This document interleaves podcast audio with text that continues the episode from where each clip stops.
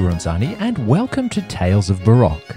Each episode, you'll join me and my esteemed guests on another fabulous dive into the Baroque world its characters, composers, politics, places, popes, kings, and queens. Today, I'm joined once again by Dr. Alan Maddox, Senior Lecturer in Musicology at the University of Sydney Conservatorium of Music. And in our discussion, we're going to be talking about Higher Angels, the shining stars of Handel's London stage, and the glorious music you're going to hear featuring two stars of the Australian stage, soprano Sarah McIver and countertenor Russell Harcourt. So, wherever you are, sit back, relax, as Alan and I take you on this journey through Handelian opera featuring some of the superstars of the Baroque world.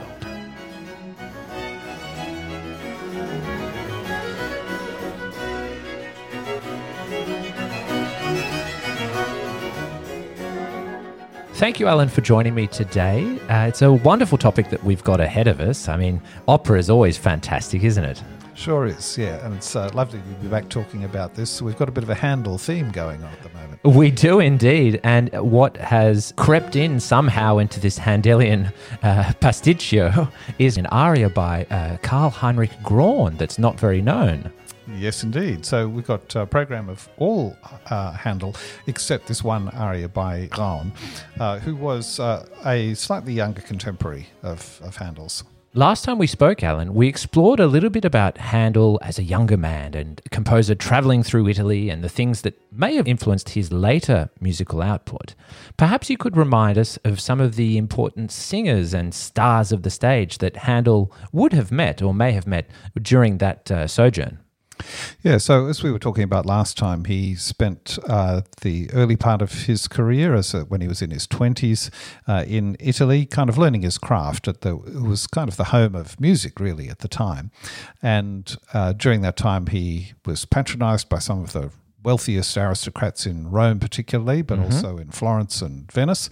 Um, and yes, he certainly set, met the leading musicians of the day.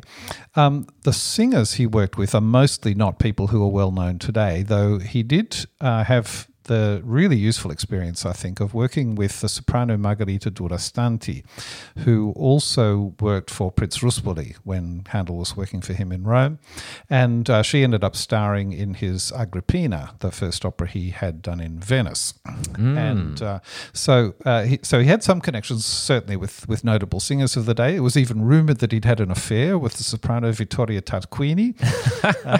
Uh, but uh, otherwise, most of the, the names of the singers are not so well known today. But he also encountered some of the leading composers of the day, um, particularly Arcangelo Corelli, the, the famous um, violinist and composer of concertos and uh, trio sonatas, uh, Domenico Scarlatti, who was exactly the same age as Bach and uh, Handel, born in 1685, who had a, a notable keyboard duel with, with Handel. Yes. harpsichord off. um, and uh, and the composer I'm working on at the moment, Antonio Caldara, as mm. well as another of the kind of major people who uh, Handel encountered in Italy during that time. My question now takes us away from Italy and towards London. Obviously, Handel hadn't arrived in London just yet um, at the time we're talking about, but uh, what was happening in London at that time? What sort of music or opera or staged vocal music was happening in, in, in the capital? Yeah, so uh, Handel arrived in London in 1710, and over the decade or so, or so, before that, there was a certain amount of Italian music happening in London. In fact, there had been Italian music and Italian singers heard since the latter part of the 17th century, but never any full operas. It was only during the uh, first decade of the 18th century, 17, uh, from about 1705 to 1710, they started experimenting with uh, whole operas, sung in a kind of, a mixture of English and Italian uh, by various composers.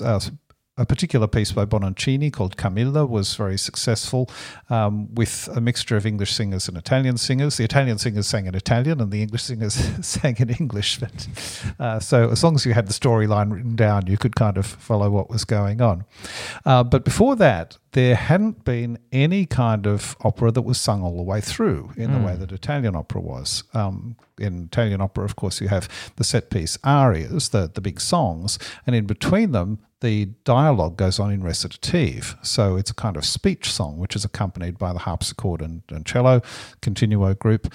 Um, but it, essentially, the whole thing is musical. There's no speech in it. Whereas in English theatre, they were still very much uh, in the territory of spoken uh, drama as the main thing. And so when you had music, it was incidental music in a spoken play, and sometimes a whole uh, sung piece that would come between the acts of a spoken drama. Um, and uh, they were quite clear that this was a deliberate thing, that this was kind of the English taste, and they were not that interested in um, getting into something that was rather different. Now, with Handel, let's uh, skip along to Handel arriving in London. Yeah. Uh, he had very clear intentions. You know, the, the subsequent output that we can see and, and revel in today uh, are obviously a testament to that. He was planning on making it, making it as an impresario, building his own opera company, you know, bringing this Italian taste to London audiences. The question I, that, that, sprung to mind for me was who were the stars that enabled this? Handel obviously had some renown as a composer, uh, but but who were the stars that also aided Handel to conquer these British audiences in London, especially? Mm. Um, when Handel arrived in 1710, he was still a young man. Remember, he was born in 1685, so he's only 25 ish when he arrives.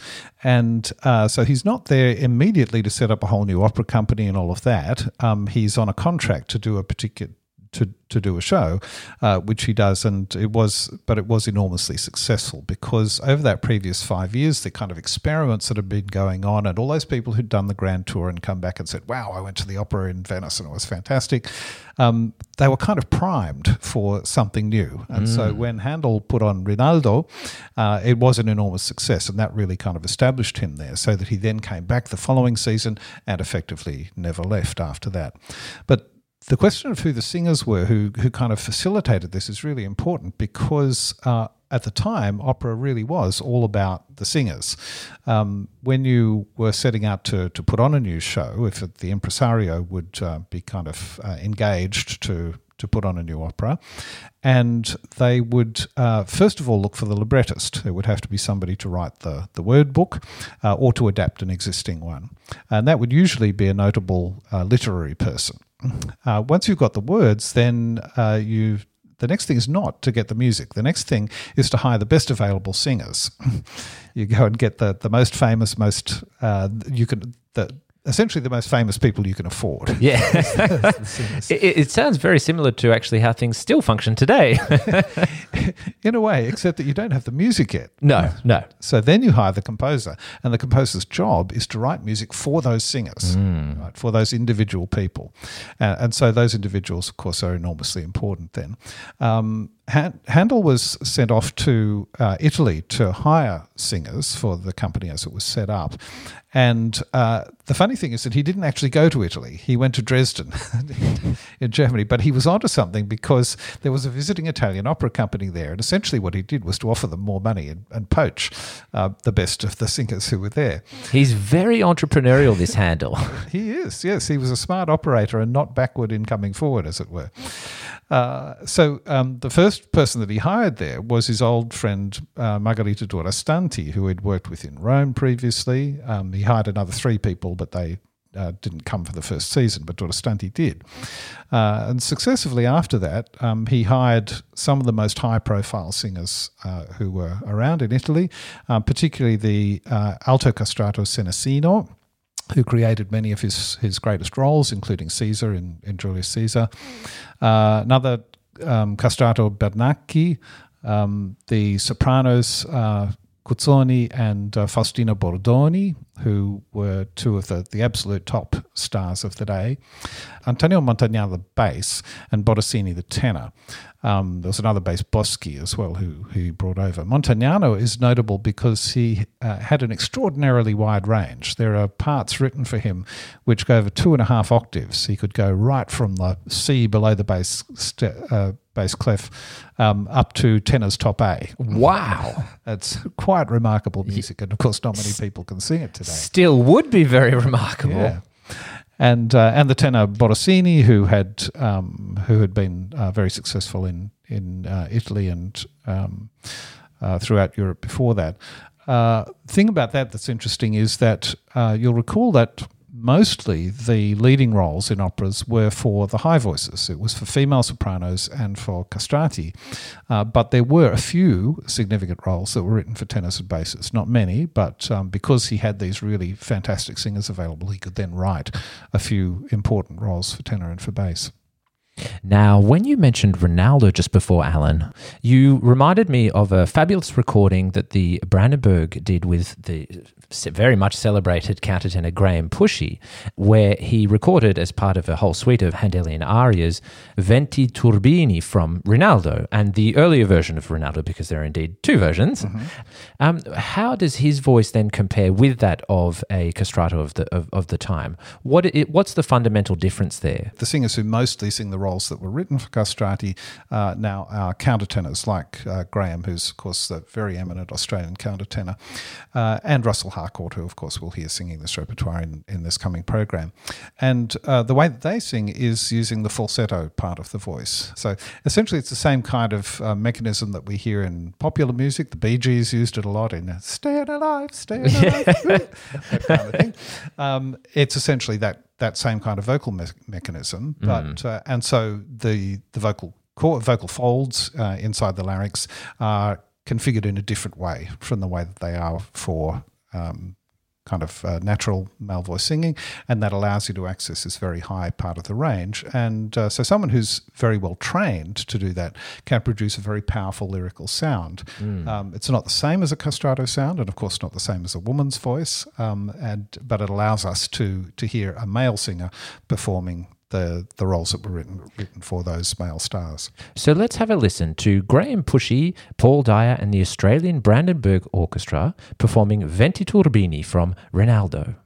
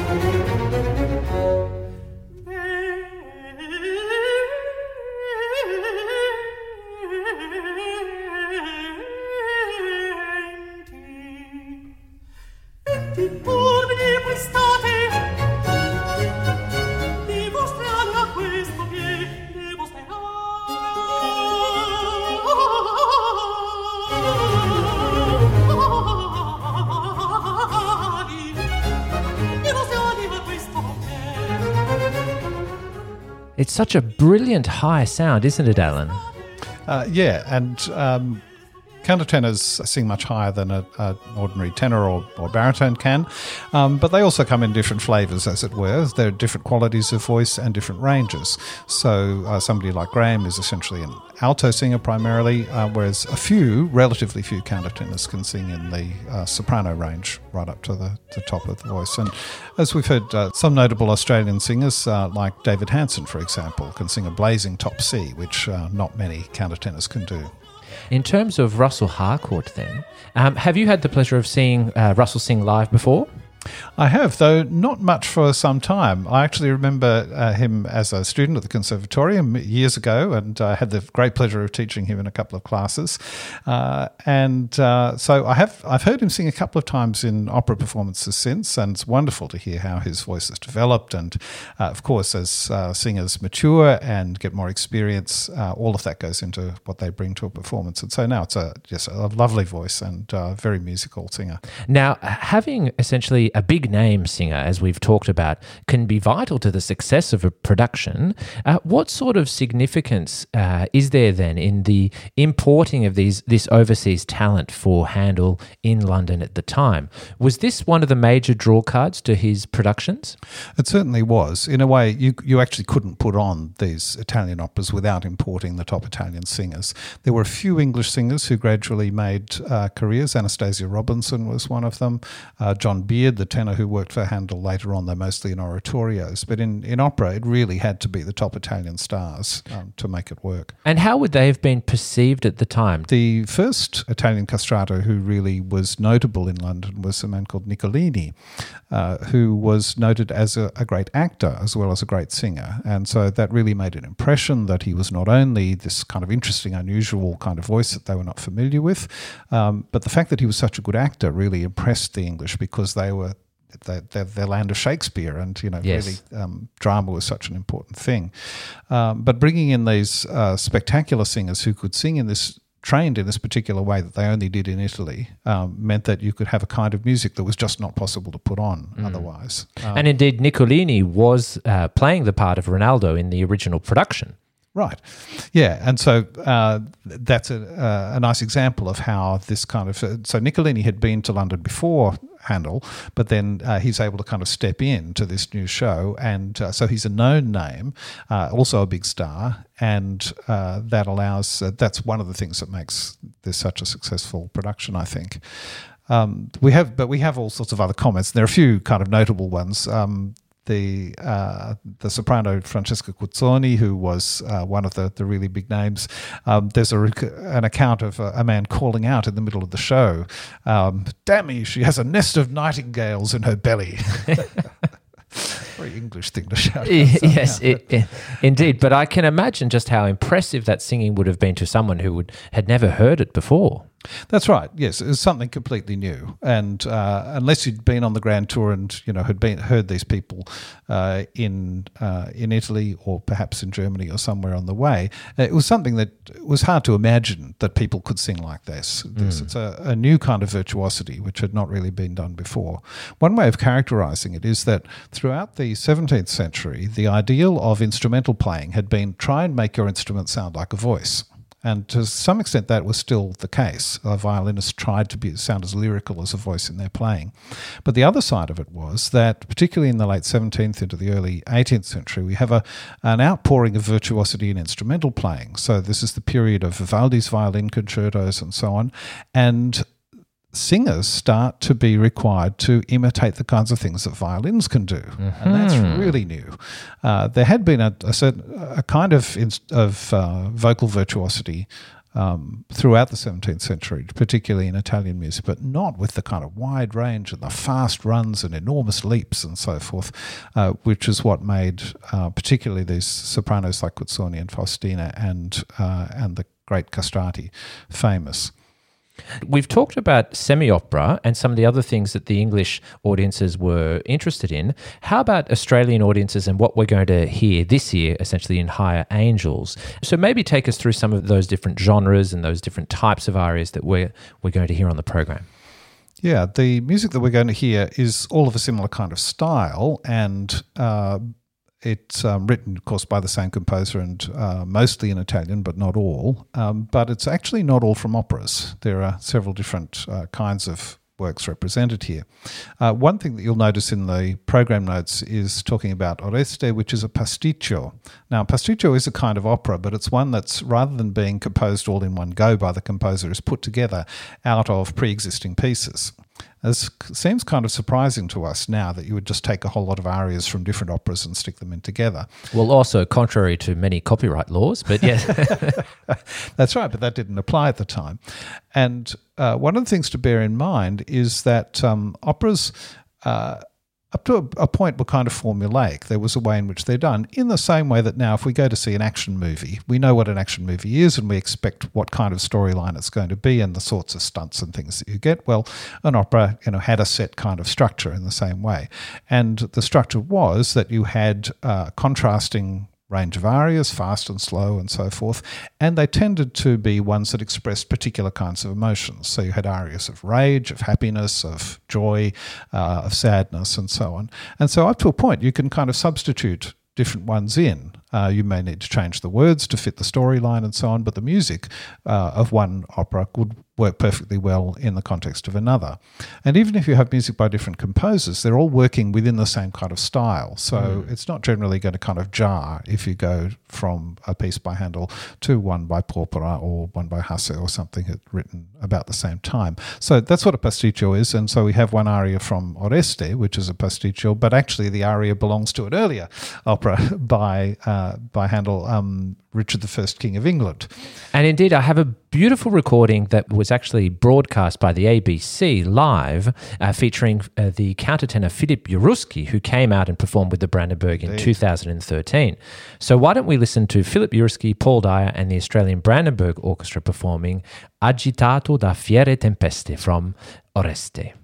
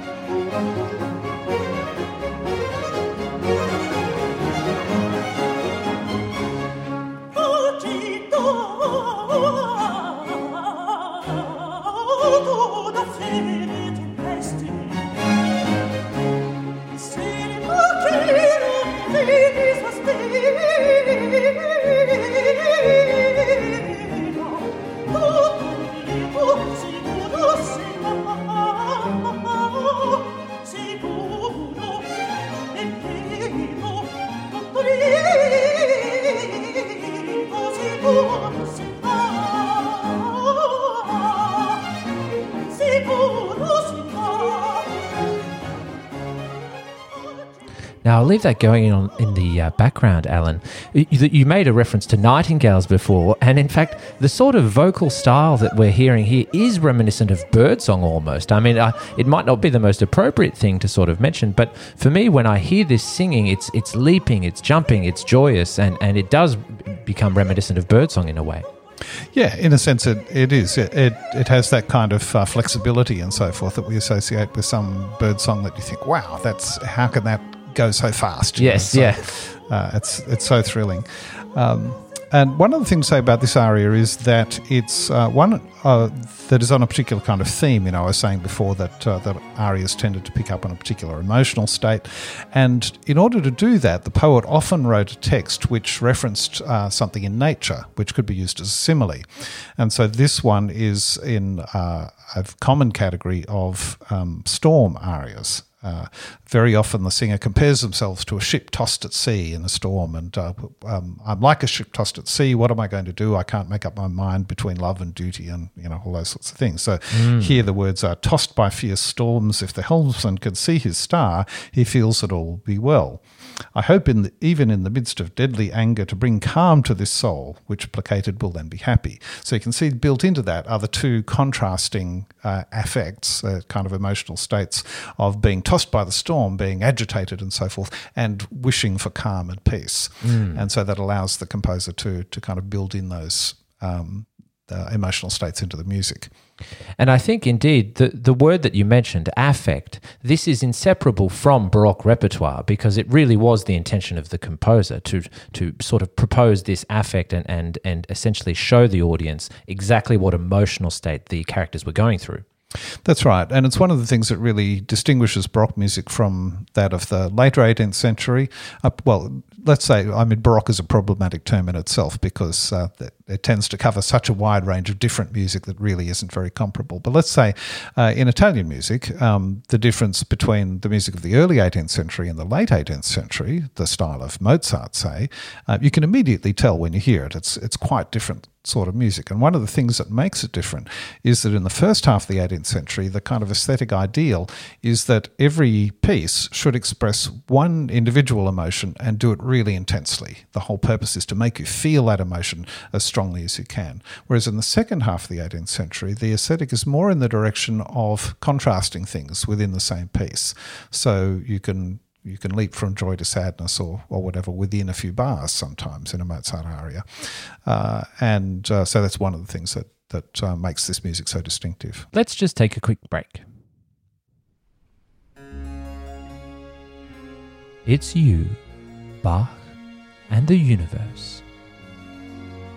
This July, journey into an inner world of mystery and magnificence with the Australian Brandenburg Orchestra's celestial concert series, Bach's Universe.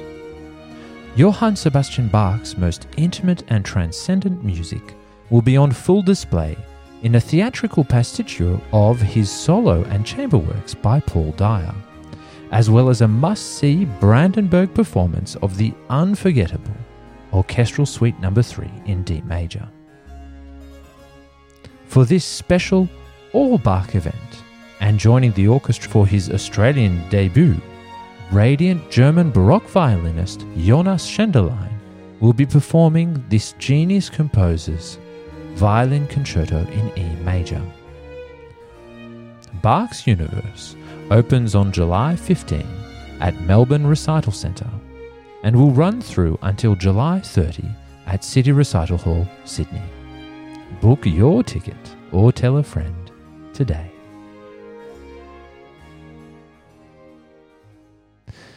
Now let's get back to higher angels. Now, apart from pasticcios, were there any other particular genres of, of staged performance that you wanted to mention? Yes, indeed. Um, we have an aria from uh, Apollo e Daphne, um, Apollo and Daphne, which is a dramatic cantata. It's almost like a mini opera, but it would have been unstaged. So it's sort of halfway between a chamber cantata, which was normally just for one singer and continuo, um, and a whole opera. So almost kind of the way you might think of oratorio being halfway between uh, a small scale and a thing and, and an opera.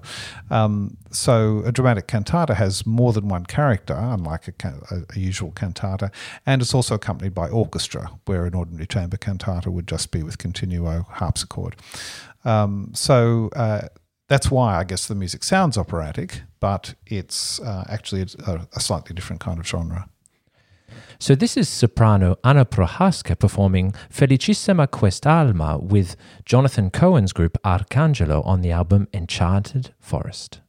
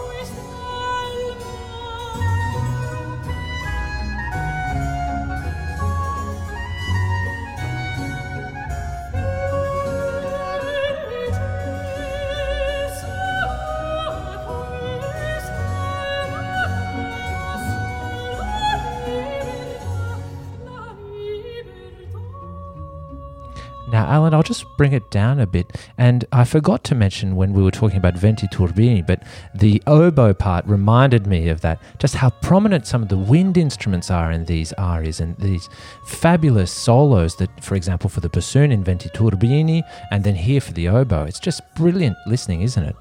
It is. And this is also something that's fairly new in this period.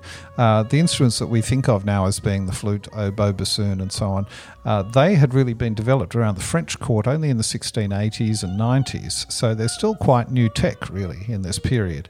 Uh, so introducing uh, oboes had been around the longest, um, but uh, sometimes having solos on the flute and so forth. This is also almost kind of a special effect thing uh, when you have this accompanying an aria. And so here, yeah, beautiful duet essentially between the oboe and the voice. Mm.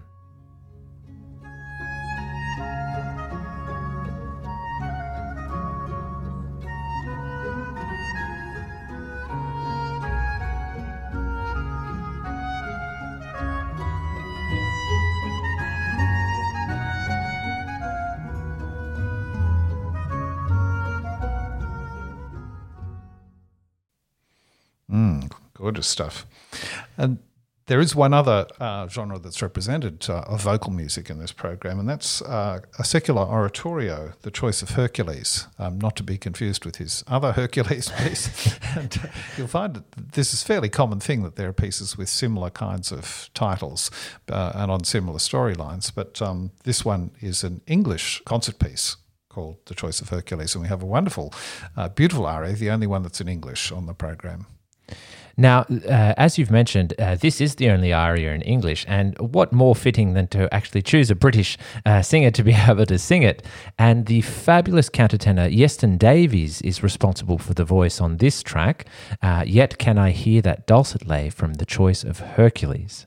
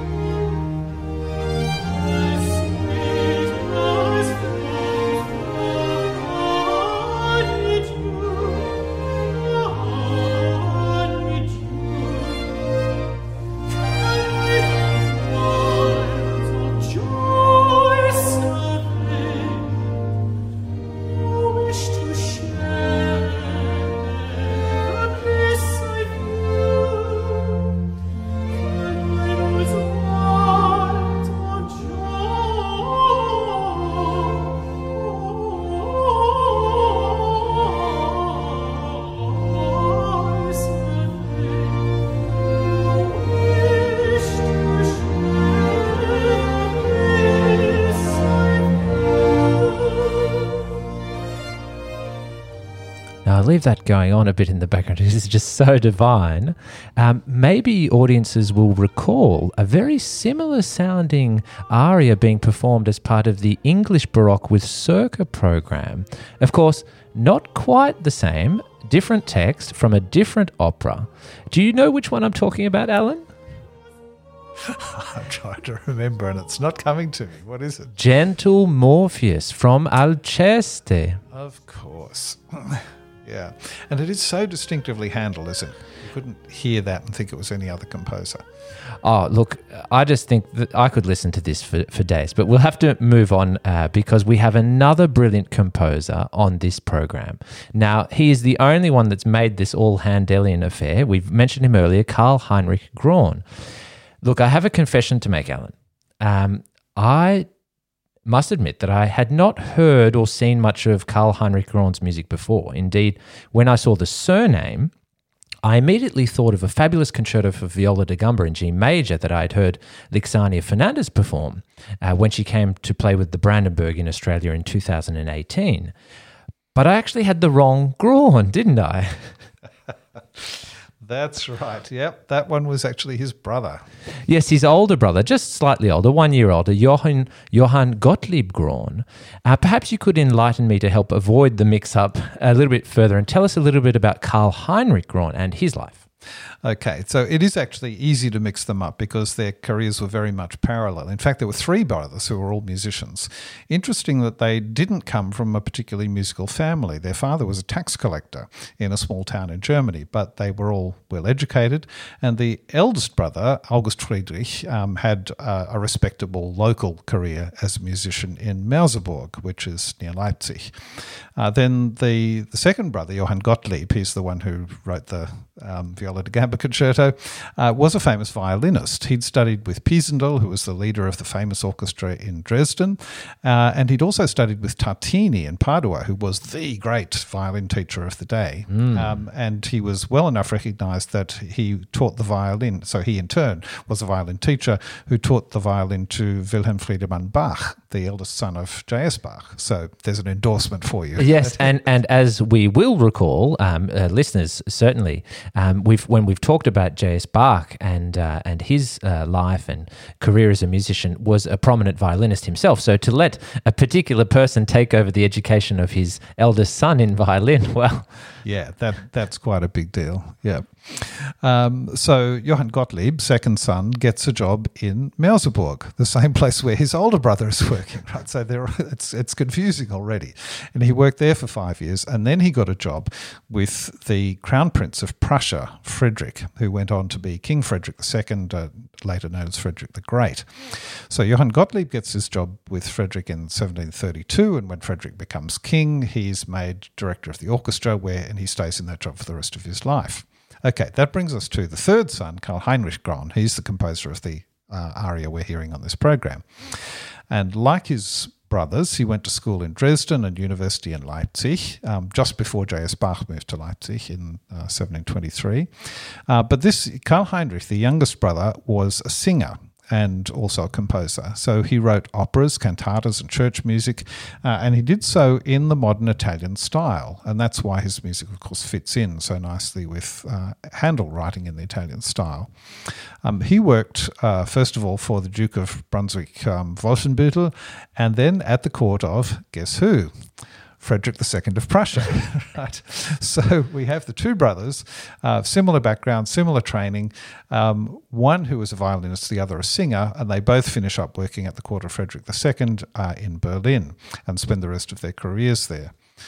So um, Carl Heinrich, the, the singer who we're going to hear from today, um, was uh, involved in, of course, running the opera for Frederick II. And in fact, he was sent off to Italy to recruit singers in a similar way to the way Handel was trying to do to, to recruit uh, singers for his company in London.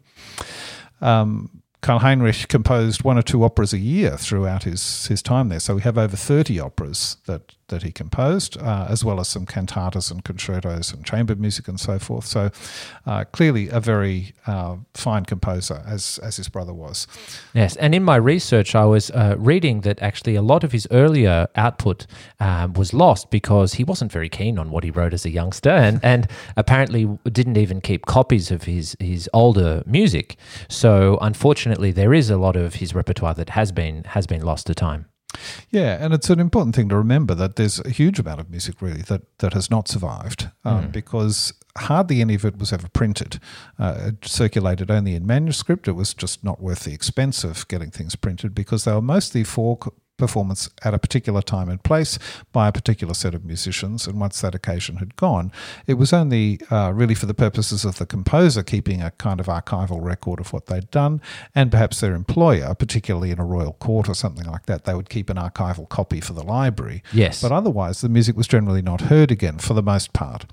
Uh, so it's relatively rare that uh, that the music um, stayed in the repertoire in any way. But Carl Heinrich actually did have several works that continued and uh, essentially outlived him as, and his life as a, as a mu- living musician, uh, didn't he? Uh, that's right, he did. And uh, ironically, it was just for those couple of pieces that he was known um, for uh, after his own lifetime. Uh, and they were just two pieces that were printed uh, right at the end of his life, in the last few years of his life. They were. Two um, sacred pieces, a Te Deum, a festive um, church piece, and uh, an oratorio uh, called Der Tod Jesu, the death of Jesus, so uh, an Easter uh, piece, obviously.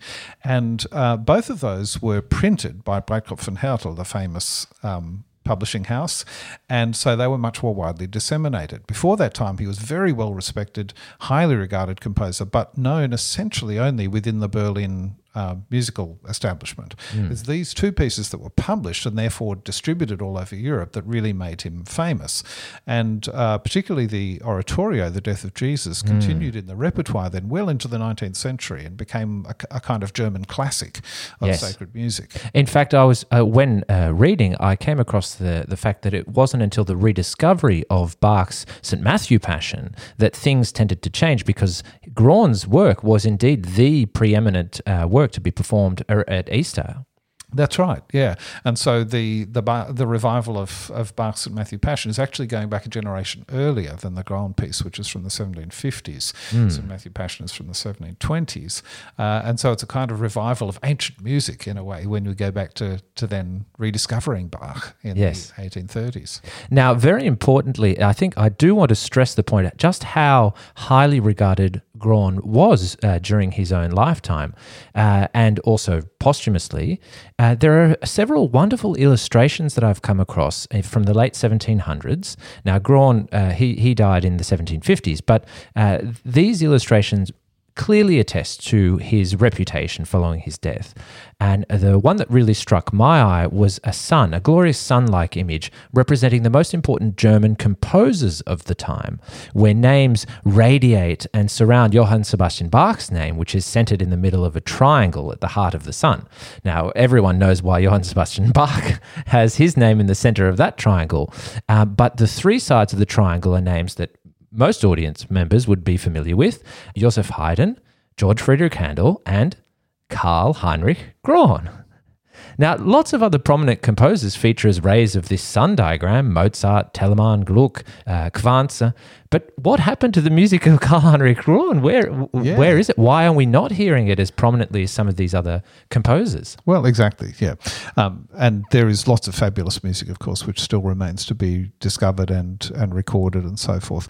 Remember that um, we know Handel so well primarily because he was the only composer of that generation whose music stayed continuously in the repertoire up to the present, when even J.S. Bach had been essentially forgotten until being revived by Mendelssohn in, in 1829.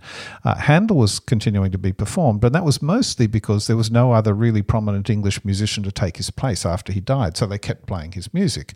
And especially Messiah, obviously, and, and some of the other oratorios stayed in the repertoire of choirs. And uh, as choral singing became a fashionable thing in the 19th century, they continued to perform them.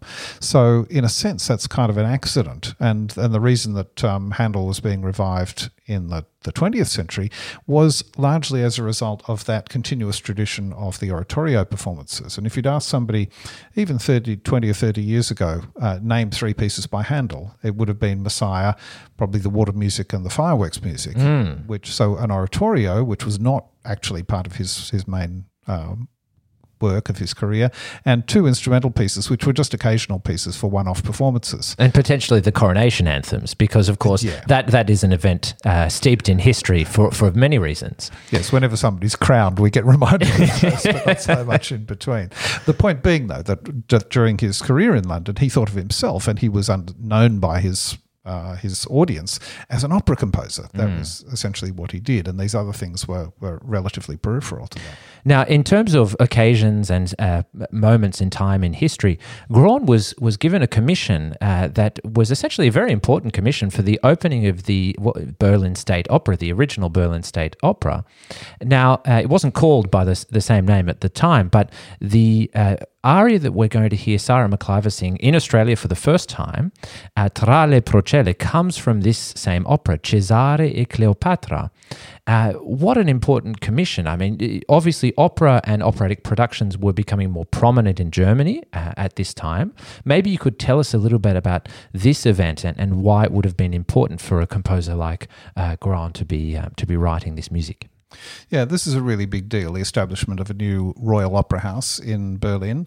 Um, until this time, uh, there had been uh, Italian opera productions in Germany. It was becoming more and more a thing for the various uh, minor um, royal houses and principalities to have their own opera companies if they could afford it. But it was an enormously expensive undertaking to do. There was one public theatre in Hamburg, which was where ha- Handel had actually had his kind of training as a young man. But other than that, there were essentially some court theatres where the local aristocracy were willing to sink vast amounts of money into uh, running what was really a luxury um, activity. Uh, and so, um, Frederick, for Frederick II of Prussia, it was a big deal to establish this new theatre. His father had been notoriously not interested in music and so forth, whereas Frederick was almost obsessively interested in music. And so, as soon as he became king, he commissioned this new theatre to be built. Uh, it was built in the Palladian style. It looked like um, one of those beautiful um, villas in Italy, uh, and uh, commissioned in 1742. So for that, Graun wrote this opera um, for the for that special occasion. So uh, Cesare Cleopatra, Caesar and Cleopatra, one of those those great ancient stories, um, and uh, the theatre. I'd like to say the theatre is still there. There's there's a theatre on the site, but it's not the same one. The theatre was opened in 1742. Um, and but it had to be remodeled in 1788 to make it bigger and uh, to to create better exits and so forth. Uh, then it burnt down in 1843 and was rebuilt in a, in a more uh, up to date style with better wings and all of those things. Then it was remodeled in 1926.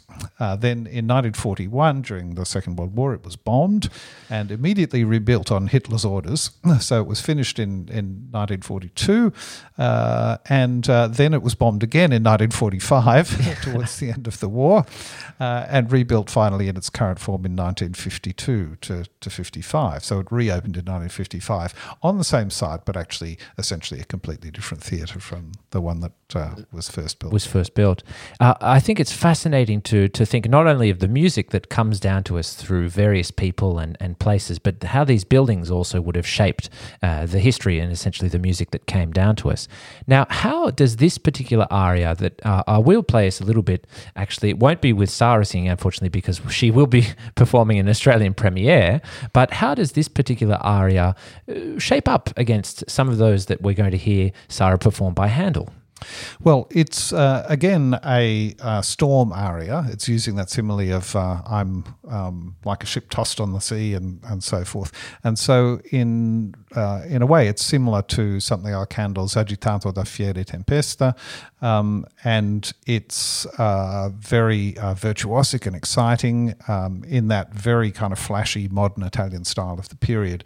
and so, in that way, it's very it, it measures up very well with the Handel. Um, mm. It's a very good piece, and uh, and it's in a very similar style. So this is Regula Mühlemann performing with the La Folia Baroque Orchestra Tra le Procelle from Cesare e Cleopatra.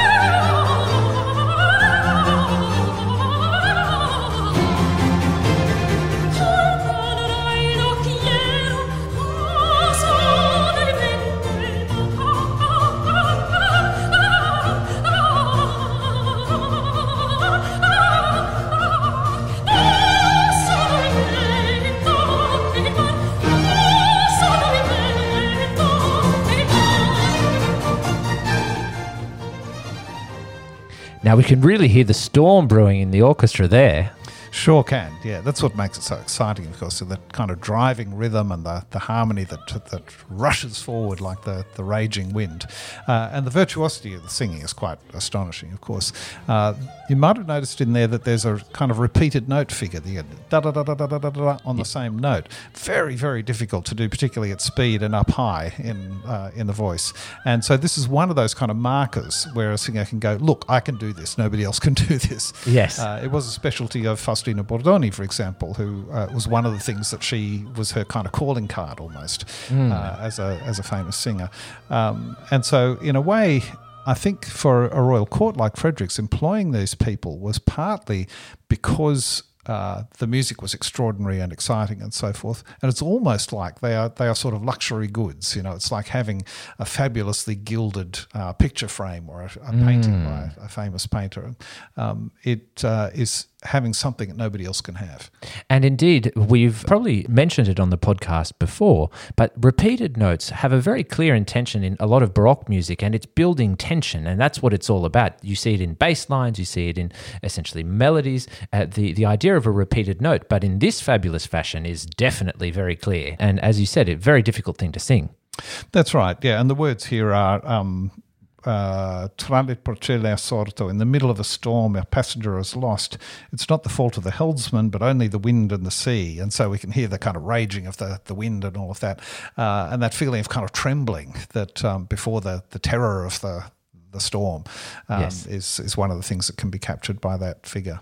Well, it's been fabulous speaking with you today, Alan, and thank you for enlightening us about Carl Heinrich Graun and uh, his place in the in the great scheme of opera as we know it today. Yeah, it's wonderful when we uh, get to know some composers who uh, were really, really good and who we have not heard too much of today.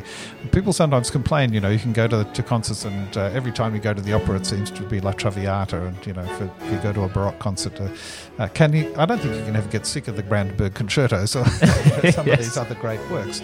But in fact, there is still a whole lot of wonderful music out there that um, we're still discovering. And Carl Heinrich Graun is certainly one of those composers who it's wonderful to get to know better. And thank you for joining us. This has been Tales of Baroque with Dr. Alan Maddox, uh, Senior Lecturer in Musicology of the University of Sydney Conservatorium of Music, and your host, Hugh Ronzani from the Australian Brandenburg Orchestra.